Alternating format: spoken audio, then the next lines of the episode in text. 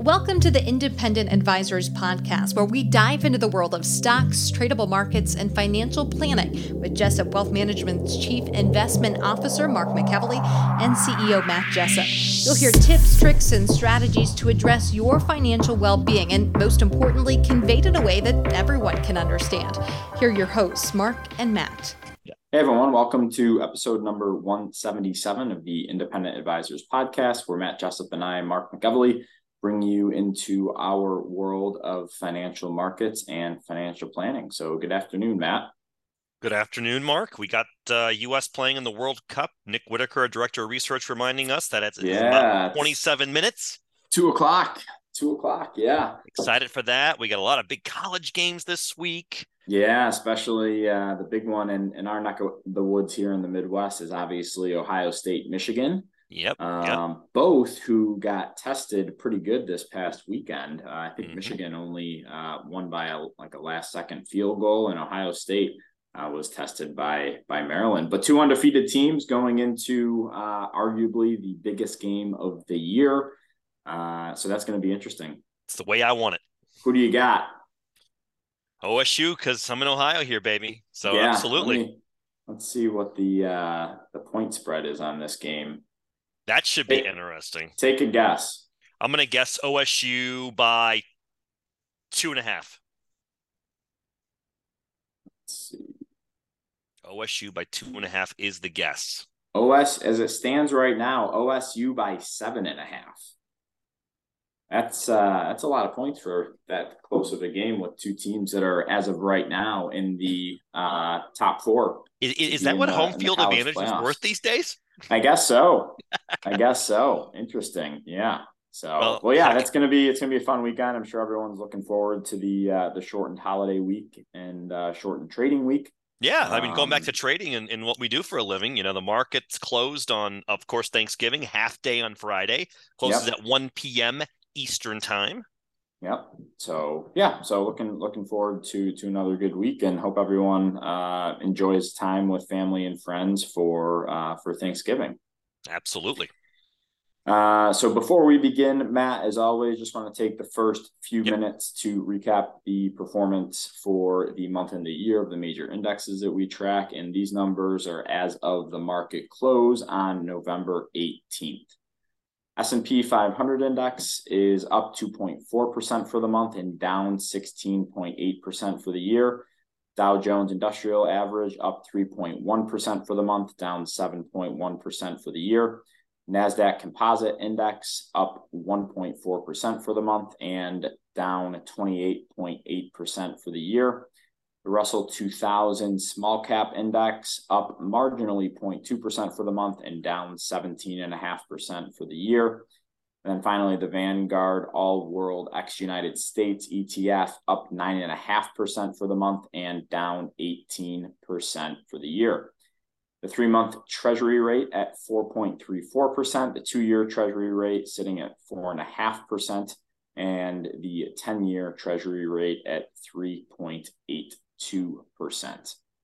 Um, so moving right along, Matt, to big headlines and current events. Uh, pretty good uh, positive uh, producer price index data, also known as PPI, that came out here recently following the CPI or Consumer Price Index uh, report a few weeks ago. That was uh, very good, uh, came in lower than than expected, and the same thing happened with the producer price index. So uh, for the month of October, we just got those numbers for October, and October core PPI month over month was flat, and it was estimated to increase by 0.3 percent. That's huge. Uh, that's that's massive. That's massive. The uh, October core PPI year over year is up 6.7 percent, but it was estimated to be 7.2 percent.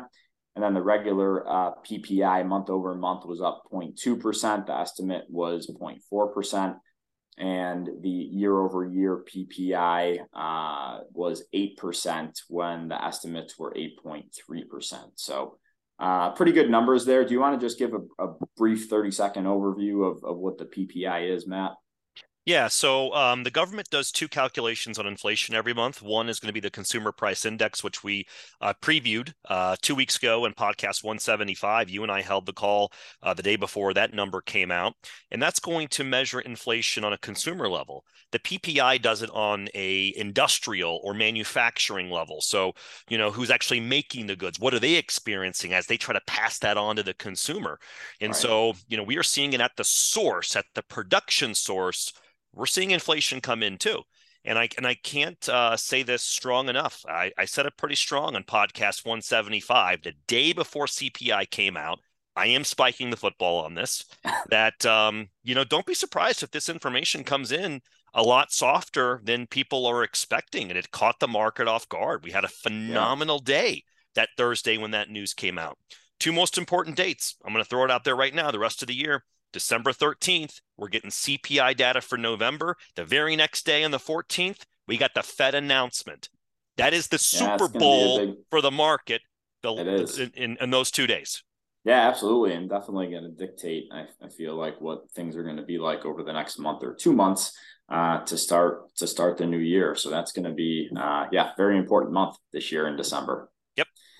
Um, and then finally, uh, obviously, that's been um, you know very heavily talked about in the the mainstream media is the FTX blowup. uh, and when we can talk about, I mean, we can talk about this for days, so we'll try to keep it short and sweet here. Um, and this kind of leads me into my first uh, research uh, from this past week, and it was uh, a blog post from uh, Brian G's Alpha Charts blog uh, titled "What is Going On with FTX." So um, two weeks ago, Matt. Um, well, well, hold on. FTX is a was a cryptocurrency exchange where you know people could go buy or sell different cryptocurrencies, uh, different tokens, different coins, um, and and was widely known. Right? I mean, they had a lot of sponsored athletes, for example, like Tom Brady uh, doing Super Bowl commercials. I think FTX Arena was where the Heat played. Um, so, you know, I'm talking about a, a pretty well known big company. And what people thought was that they were the uh, premier company where people would go and trade cryptocurrencies. And, you know, there was a lot of trust and faith put into the founder and the company. And, you know, we had this story blow up uh, just about two weeks ago. Um, so it was the downfall of FTX two weeks ago, and it was once the second largest crypto exchange. Um, and again, this was all over the, the financial news. And we're still getting information, Matt, and the story is still unfolding. But accusations are that the FTX founder, Sam Bankman Fried, used customer funds held on the FTX exchange to cover losses in his hedge fund, which was called Alameda. Um, so pretty pretty shady stuff going on right there. Um, we we live in a world of segregation of client assets, right? Right. Crypto yeah, is still so in a world of commingled client assets. And right. exactly. I don't mean. And, I'll let you continue. Yeah, and I mean, I think you know this is arguably, I think the the biggest scam uh, going back to Bernie Madoff right? And it was kind of the same situation. There wasn't a, a, third party intermediary acting as a custodian, and you had you know client funds literally going into uh, Madoff's bank account. Um, kind of a similar story here. Um, so the downfall started three Sundays ago when Binance, which is another crypto exchange, was going to acquire FTX, but decided against it because of the recent revelations that had come to light about uh, FTX, but Binance didn't really give any details. But this got other crypto exchanges scrambling to provide what we call proof of reserves uh, to prevent a run on their exchanges. So if you know people get hint, for example, a simplistic example is you know that Chase Bank uh, had you know a quarter of the customer deposits uh, that they should because they invested the other or lent the other uh, portion of the deposits out, people would start to get nervous and be like, "Hey, I'm going to go take my money out of out of Chase while I still can before other people do, and there's no money left." "Quote unquote," um, running the bank. Right, exactly. So on Friday morning, this was November 11th. Uh, FTX and 134 of its companies declared bankruptcy. 134 and, within itself is a little nuts. That's crazy. And FTX went from being valued uh, at zero to 32 billion and then back to zero in just three years. Hmm. Uh, it has over 100,000 creditors and between 10 and 50 billion in liabilities. How is it that um, wide? It's crazy, man. And among its investors were Sequoia Capital, a, a, big player big in pri- the industry. Big, big, private equity firm, too. Yep. Uh, unfortunately, on an Ontario teachers pension plan, however, it was, I think it was only 0.9% of the, the pension plan was invested, but not, nonetheless. Uh, Tom Brady and the family offices of Jack Dorsey and founder Mark Twitter, Zuckerberg. Founder yep. Facebook. Yep. And if the story wasn't strange enough, 600 million in funds began moving from FTX crypto wallets mysteriously, like right after this story broke. Um, and it's currently it's been reported as a hack, but I, I don't really think anyone knows what's going on. And uh, with all this going on, the founder Sam Bankman-Fried was de- denying rumors that he had run off to Argentina. So there's a lot that that went into this story and there's a lot of stuff going on. People were very confused as they should be. Um, but let me give you a couple minutes here to, to provide your thoughts on this matt because there's a lot of people that that lost a lot of money here. And it's not something i think to take lightly. I mean uh, you know me and you can sit here and be like oh we can you know you could have seen this coming with with crypto but um, this is why it's kind of like the the wild wild west in, in crypto land right now and how you know me and you you know by law really aren't required to or excuse me aren't able to provide advice on this stuff because it's really still in its infancy. Yeah like we're no, in we're, we're in the first we're throwing warm-ups before the first inning you know? Yeah i mean there's no government there's no real government regulation on this stuff yet which is why you know, when you and I are dealing with people's life savings and retirement, that's you can't invest in that type of stuff when there's no right. regulation on it yet. I mean, but I think ultimately, here's where I stand on this. This is not for me a crypto issue, like the actual like uh, the big players like Bitcoin and Ethereum. This is an mm-hmm. exchange issue. Mm-hmm. And I mm-hmm. think what this is going to do is once you see adoption um, and custodian of these large custodians like Fidelity, NFS, Schwab, uh, Pershing, TD Ameritrade, these larger institutions that are um, highly ethical, segregate client assets. And what's going to happen is, is you're going to see people want to use and house their their crypto at those exchanges rather than the ones that you see right now, like Binance and FTX and Crypto.com mm-hmm. and etc. And I'm not recommending for or against those names I just mentioned, but rather, I think people will look at it and say, well, if they're going to commingle client assets, I would even pay a little bit to have a custodian that a at a, at a manager that segregates mine than one that doesn't. Right. And I think that's where the puck is going. This is to me not a crypto issue. This is an exchange issue, and the world that you and I live in. Issue, right? Yeah, I mean the world that like... you and I live in with securities, i.e., stocks, bonds, ETFs, etc. We've been living in this world for a long time. Crypto, as you said, is in the wild, wild west infancy stage, and now they're starting to learn really hard lessons. Oh, segregation right. of client assets. That's an important one. I got to remember that next time. Right. And it's not me like saying that from afar but rather these are the things that you and I have to think about when we are dealing with other people's money.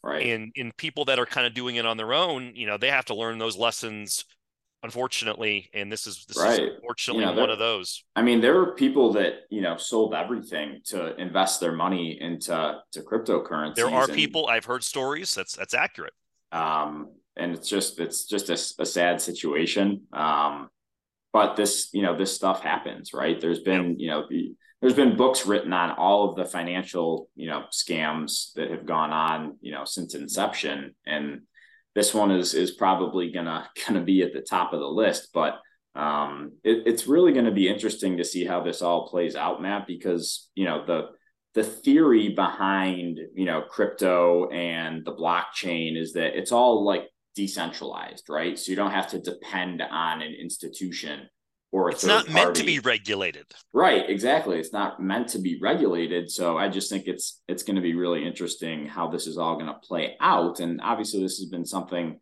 that's been talked about deeply, you know, in Congress and, and through the government. But I think this is even going to provide a, a more um, eyes on it that, that, you know, the regulations, when they do come out, which I think they will, will be pretty substantial. And I don't want to get into politics, but he also uh, had had donated significant amount of money, uh, the owner, um, to different people in Congress.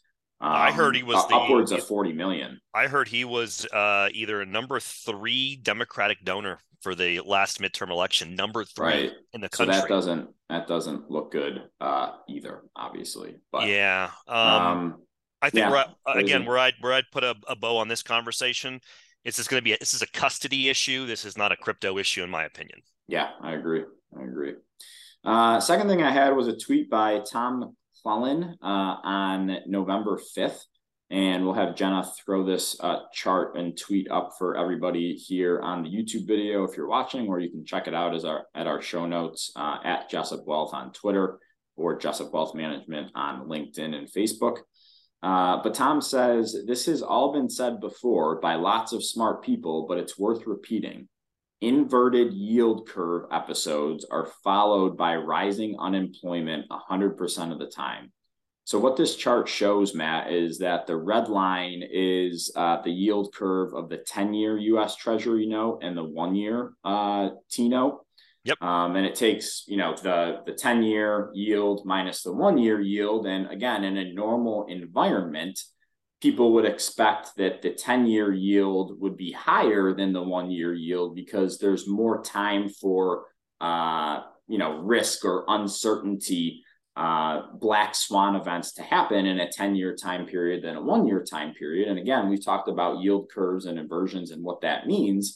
But when the one year T note is yielding more than the 10 year, then that's indicative of an environment that's not normal. There's stress in the system, and that people are pricing in more risk in the next year than they are over the next 10 years, which is, we know, are, are, are not normal.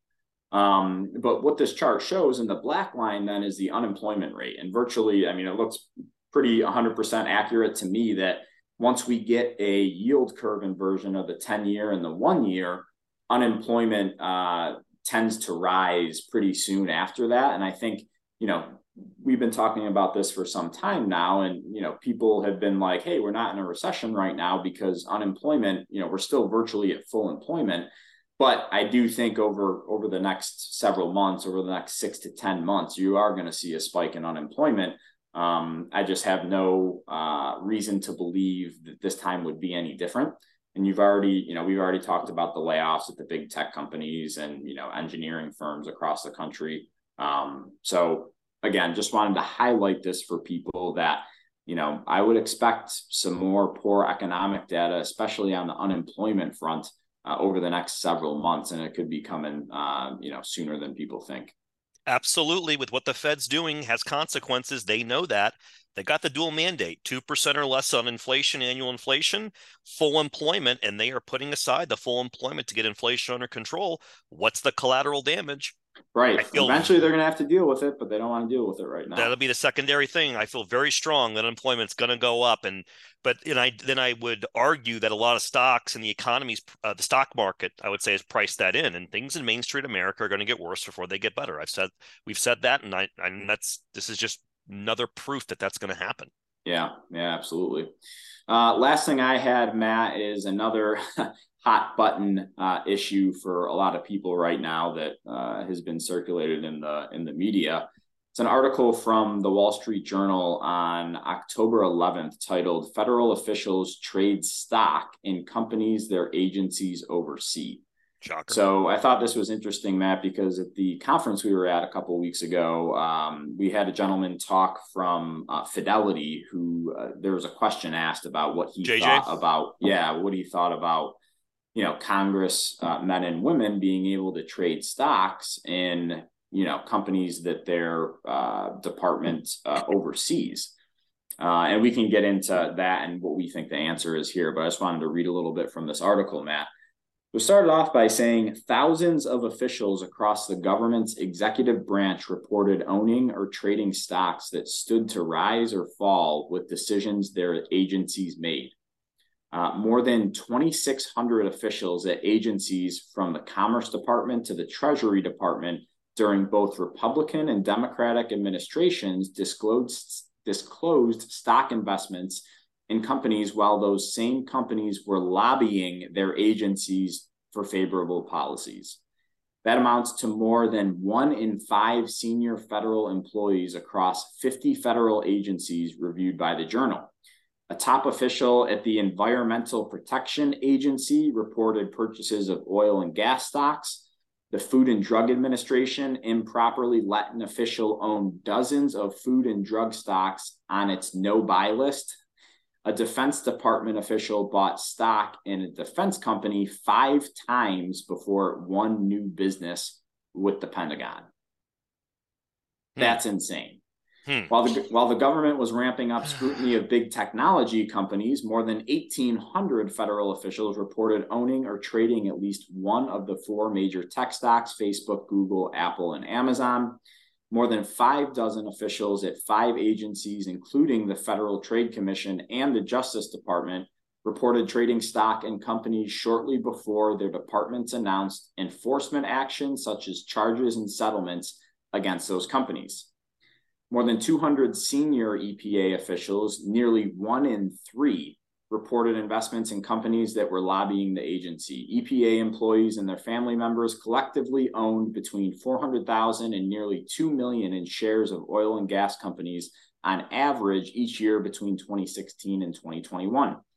At the Defense Department, officials in the Office of the Secretary reported collectively owning between 1.2 and 3.4 million of stock in aerospace and defense companies on average each year examined by the journal. Some held stock in Chinese companies while the US was considering blacklisting the companies.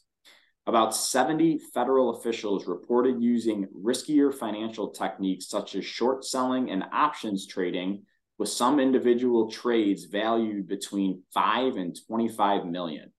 In all, the forms revealed that more than 90,000 trades of stocks during the six year period uh, occurred. Finally, when financial holdings caused a conflict, the agencies sometimes simply waived the rules. In most instances, identified by the journal, ethics officials certified that employees had complied with the rules, which have several exemptions that allow officials to hold stocks uh, that conflict with their agency's work. So, you know, my takeaway from this article, Matt, and from what I know about it, is there are rules about this stuff, but they're just not enforced and they're not followed. They're just waived. And I think this is, you know, something that is is really kind of disturbing because you have politicians all the time being rah rah about certain industries and just picking one for example, not to favor Democrats or Republicans, but obviously uh, like big oil, right, and and energy in this country and the push towards green energy. But you have people at the, the EPA that are buying up oil and gas stocks. Or, you know, an even better example is the defense company. You know, publicly traded defense companies win contracts with the Pentagon all the time. And like literally, if that's not the definition of insider trading, buying a defense company before an announcement of a contract was signed, I don't know what is. Thoughts? I this is a tough one for me because you and I live in such a highly regulated world that for us, this is we just live in such high regulation that when you when you see others quote unquote not playing by the same rules, it just feels very unfair. Yeah, and uh, and you know, and, and yeah, I mean, yeah, that's just kind of the, the, the angle I come at. Again, you and I are just used to living in a highly regulated world. Um, you know, entities such as the Securities and Exchange Commission, and when when others have similar um, rules and and don't play by them, that's that's um, obviously there needs to be some change there, right?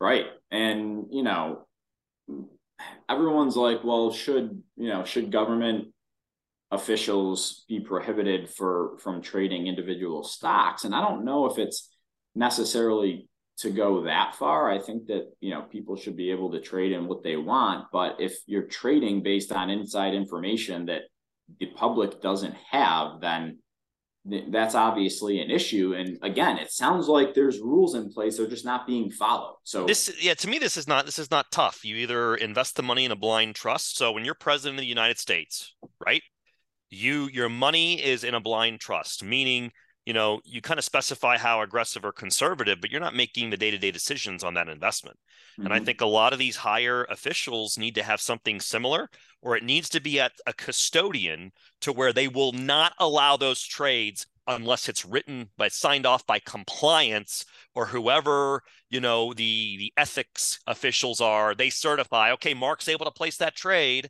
right it's not that hard it's no yeah. different from an insider of a company right? That insider of the company has to run that trade by an ethics committee or compliance. Uh, it's not that hard. The infrastructures yeah. already there. Or if they or if they want to keep doing it um you know because who in congress is gonna vote to uh have stricter policies or stricter punishments for these things not being you know well yeah this is the same entity that votes their own raises.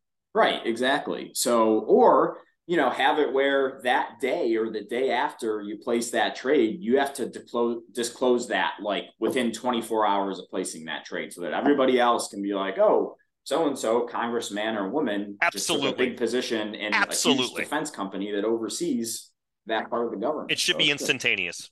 It's wild. It's wild to me. So uh, that's gonna that's gonna be interesting to see how that plays out over the next couple of years because there's there's eyes on it now, and there's you know there's people on Twitter and there's services out there that you could subscribe and pay to, pay for uh, to follow what different congressmen and women are doing in their trading accounts. We talk uh, about it once in a while in our investment committee, yeah, Yeah, exactly, exactly. And somehow, Matt, some way, a lot of these men and women have uh, better track records than some pretty legendary professionals in our industry. So I wonder how that is, Mark. I'm sure. I'm sure nothing's nothing's going on though. Hmm, right? That's interesting. Turn it All over right. to you.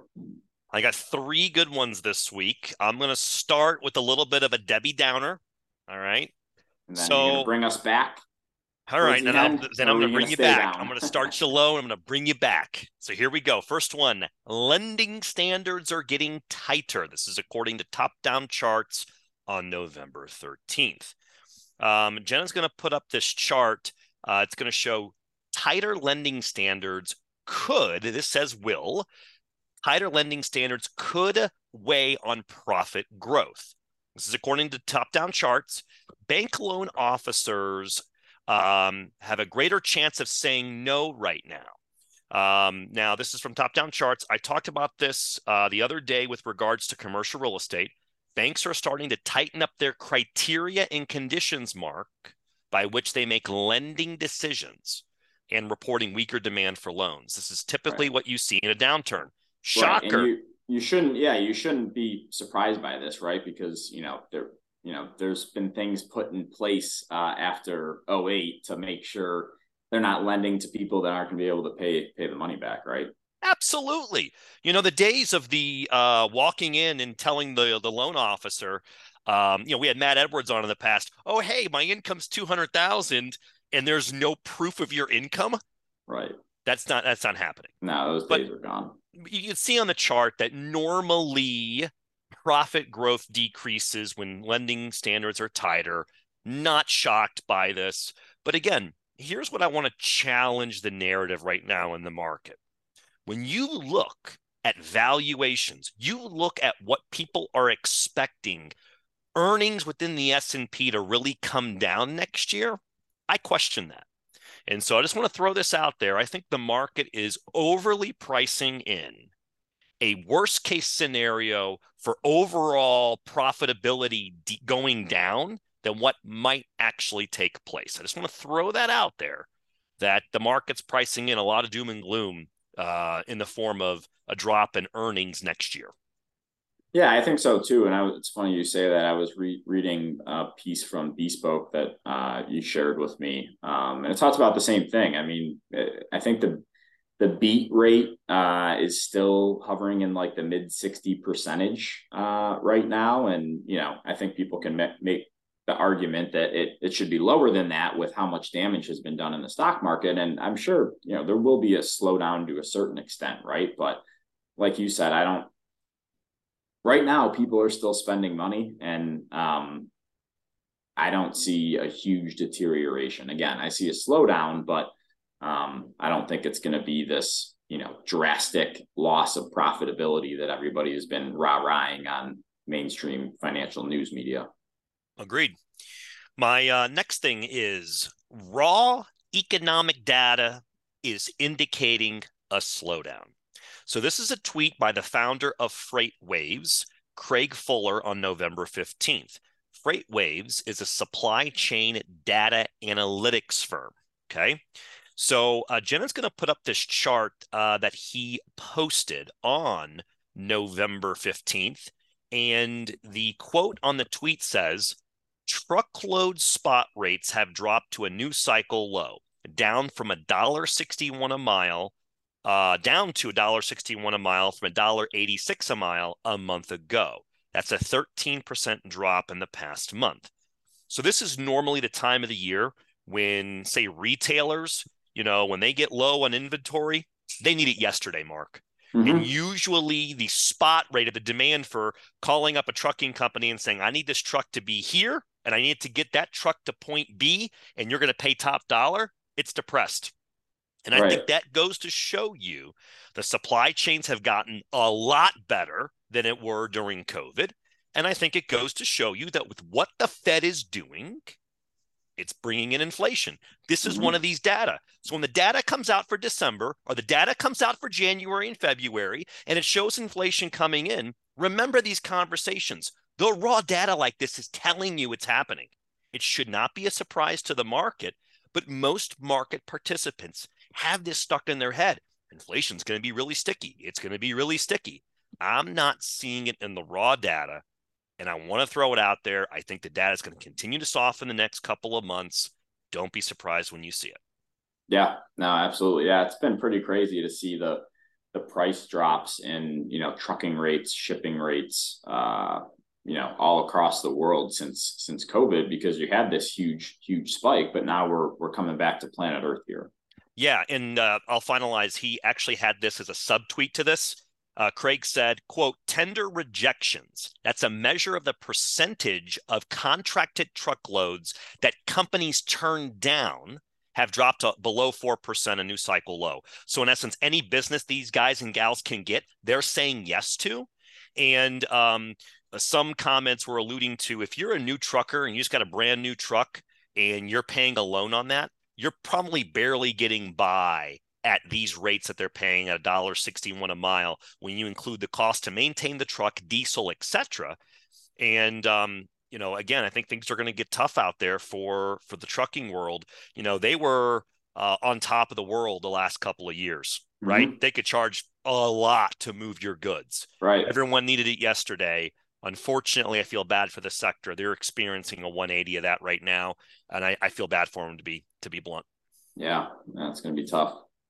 All right, I'm going to bring it back now. My last piece is raw research from Bespoke Investment Group. I love these guys because you know what? This is hard data. Okay, this is hard data. So this is love a, uh, dealing with data, not possibilities. Not this is forecasts. not an opinion. This is raw data. This is from November 12th. Okay. Now, what I'm about to talk about is the S&P 500 index. I am going to discuss the most correlated periods to the last 12 months of the way the market has acted. What happens going forward? The data set they analyzed, Mark, goes all the way back to 1928. And so I am now going to quote Bespoke and then uh, in a minute here, Jenna's going to put up this chart here in a second. Are you ready for this? Hit me. You sitting down? I am. All right, here we go. The four most dangerous words in investing, Mark. It's different this time, or this is different this time, it says. And time and time again, market patterns tend to resemble patterns of the past. Under that premise, we compare the daily closing prices of the S&P 500 over the last year 252 trading days to every other one year window going back to 1928. During that time, there have been seven other periods where the correlation coefficient between the closing prices and the comparable periods exceeded plus 0.85. And right. those.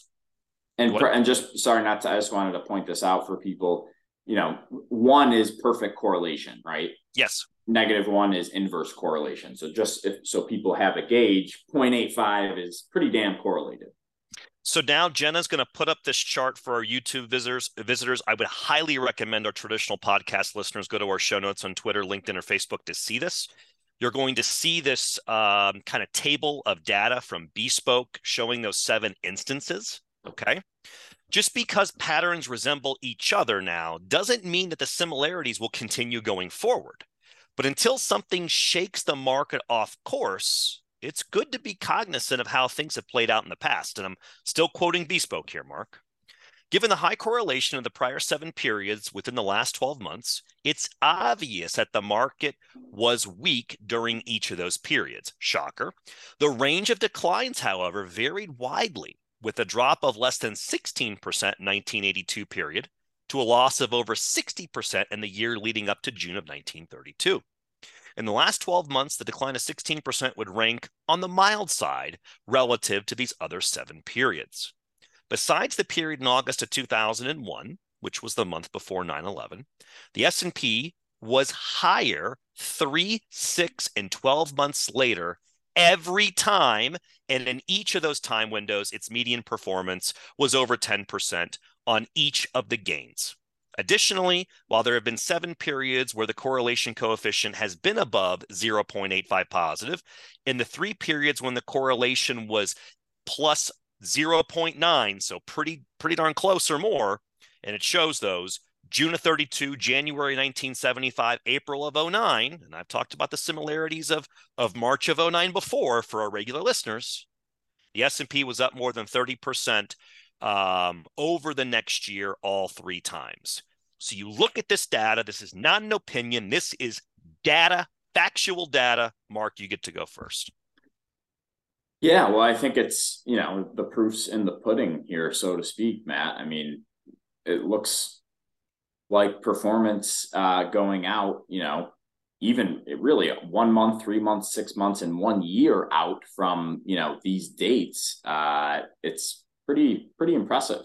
Um, only a couple different times where you know markets were negative, and you know, like you mentioned, obviously before September 11th on all four of those time frames, uh, the market was negative looking forward, but that was the only one. And again, small sample size, right? So we only have one, two, three, four, five, six, seven of these uh, dates that were highly correlated, or just shows you how uncommon correlated. a year like this is. Just shows you it how does. uncommon yeah, it does. It but you know, looking at this again, I know n is n is seven here, so it's it's small. But you know, this combined with a lot of other things that we've talked about this year, looking forward, Matt, and I know that that's tough for people to do, especially during you know tough times that we're experiencing right now.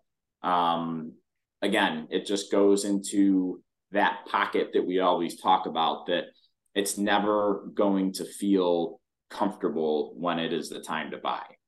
Absolutely, it won't. And I'm just going to say this again. People um, are overestimating how uh, quick this market could sell off compared to how quick they're underestimating how quick it can come back. Right. And so, just as quick as this market has sold off and as bad as the second quarter was, the market has the ability to do the opposite. And that's the point I want to make. My, I'm going to give the compliance disclaimers here. And I'll say it again from what Bespoke said.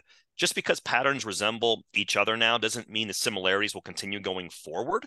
And on top of it, past performance is not indicative of future results. But the raw data to me is telling me that, you know, there are brighter days ahead here. And once the st- market starts to move, the easy money is going to get made relatively quick. And mm-hmm. this is not a market that you can time. I would be invested for your risk tolerance, your goals and objectives.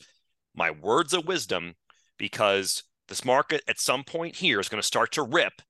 And I think there's going to be a lot of people left at the train station after the train left. Yeah. Yeah, I agree, and it's it's just how it always happens, right? Yep. So, yep. um, well, yeah, thank you for that. Yeah, I thought it would be nice to end on a positive note because, as we've said, the market tends to bottom before Main Street economy, Main Street America yep. does, And don't forget that. That's why I keep highlighting 09. Yep, absolutely. Absolutely. So, moving on to the financial planning topic of the week. Uh, recently, uh, 2023 tax brackets, standard deductions, and a couple more items uh, came out, such as IRA contribution limits, 401k contribution limits. So I just want to highlight some of these things uh, for people, Matt. So uh, 2023 tax brackets. If you are single, I'm just going to point out some of the uh, the more popular ones that people tend to fall into. Please, let's go. Uh, you're in the 22% tax bracket uh, if you have $44,725 of taxable income, all the way up to $95,375, that's the 22% tax bracket. Um, and then the highest uh, bracket, 37%, is for single people who have $578,125 or more in taxable income. And then again, for married filing joint, uh, 89,450 to 190,750. That puts uh, joint married filing joint people in the 22% tax bracket. And you have to have above $693,750 of income to be in that top 37% bracket. Mm-hmm. Um, the 2023 standard deduction. So for single people, it's 13,850. And for married filing joint, it's 27,700. So went up again this year.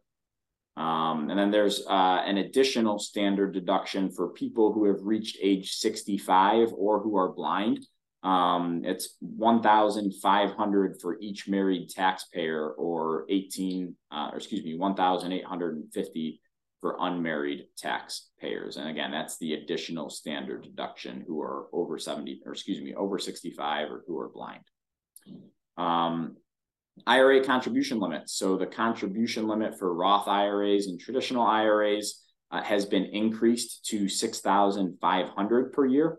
And the catch-up contribution limit for people age 50 and over uh, does not get inflation adjustments and therefore is still $1,000. So uh, if you're under 50, 6,500. If you're over 50, that's 7,500. Yep.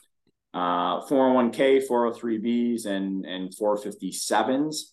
Um, the contribution limit for those is increased to 22,500 for those under the age of 50. For those over the age of 50, the contribution, the catch up contribution uh, has been increased to 7,500. So if you're over 50, you can sock away 30 grand this uh, in 2023 toward fabulous fabulous news awesome and then the maximum possible uh, contribution for defined defined contribution plan like a SEP IRA or uh, an owner only 401k increased to $66,000 this year. Great. Uh, health savings accounts. So for 2023, the max HSA contribution for someone with single coverage under a high deductible health plan is 3,850. Yep. And the limit for someone with family coverage under a high deductible health plan is uh, just over 7,700 at 7,750. Uh, again, the HSA uh, catch up contribution for people age 55 and older is not inflation adjusted, so it remains at $1,000. Uh, capital gains taxes, Matt.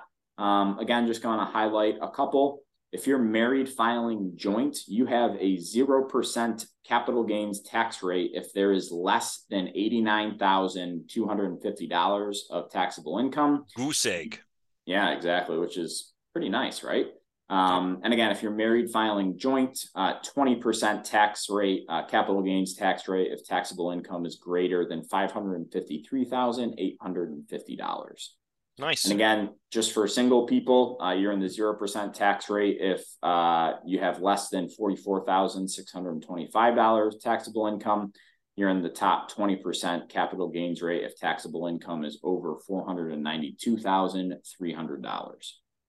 Uh, last two things I have, Matt, before we wrap up. Um, 2023, the annual exclusion for gifts will be 17,000. So what that means, Matt, is any individual can give uh, another individual up to 17,000 per person and not have uh, any consequences for gifting that money. Yeah. Right. Yeah. So if I wanted to to gift money to everybody in my family, I could give seventeen thousand to my brother Matt. I could give seventeen thousand to my brother Ryan, seventeen to my mom, seventeen to my dad, and you won't have any uh, gift tax on that. So it's Oh, yeah. per person that limitation. Yeah, and it won't go against your lifetime gift exemption if you go above that. Correct. Yep. Uh, and then lastly, the estate tax exclusion has been increased to twelve million nine hundred and twenty thousand per person. Um, so uh, people are, are welcome to see that go up uh, because that uh, helps uh, really everybody. So Yeah, I agree. um, so that's it for the financial planning topic of the week, Matt. Anything else you want to leave listeners with before we uh, end it here for the week? No, we get the jobs data uh, for November. I believe it's December 2nd. If they're going to have it ready that quick, it would be the first Friday. So that's going to be the next main piece of economic data I think people will be staring at.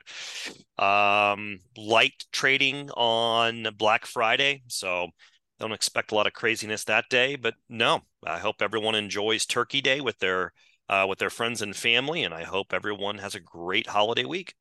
Yeah, yeah, me as well. Well said. Uh, well, thanks everybody for tuning in to episode number 177 of the Independent Advisors podcast. As Matt said, uh, please enjoy uh, this time this week with with family and friends. Enjoy football. Enjoy the good food.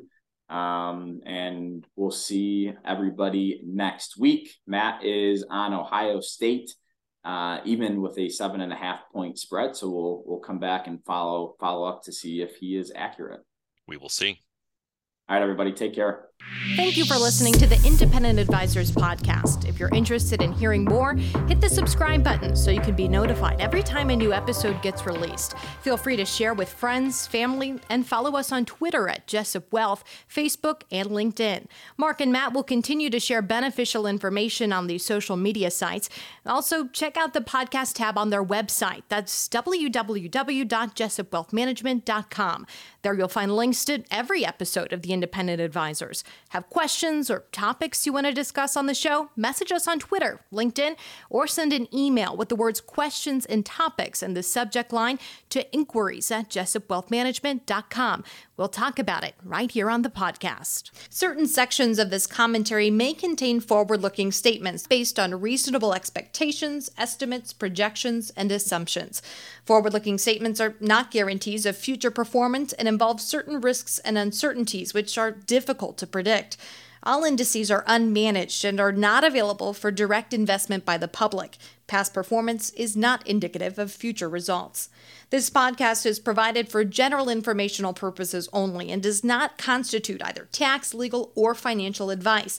Although we do go to great lengths to make sure our information is accurate and useful, we recommend you consult a tax preparer, professional tax advisor, financial advisor, or lawyer regarding your specific circumstances. Investing involves risk, including the loss of principal. No strategy can guarantee any objective or goal will be achieved.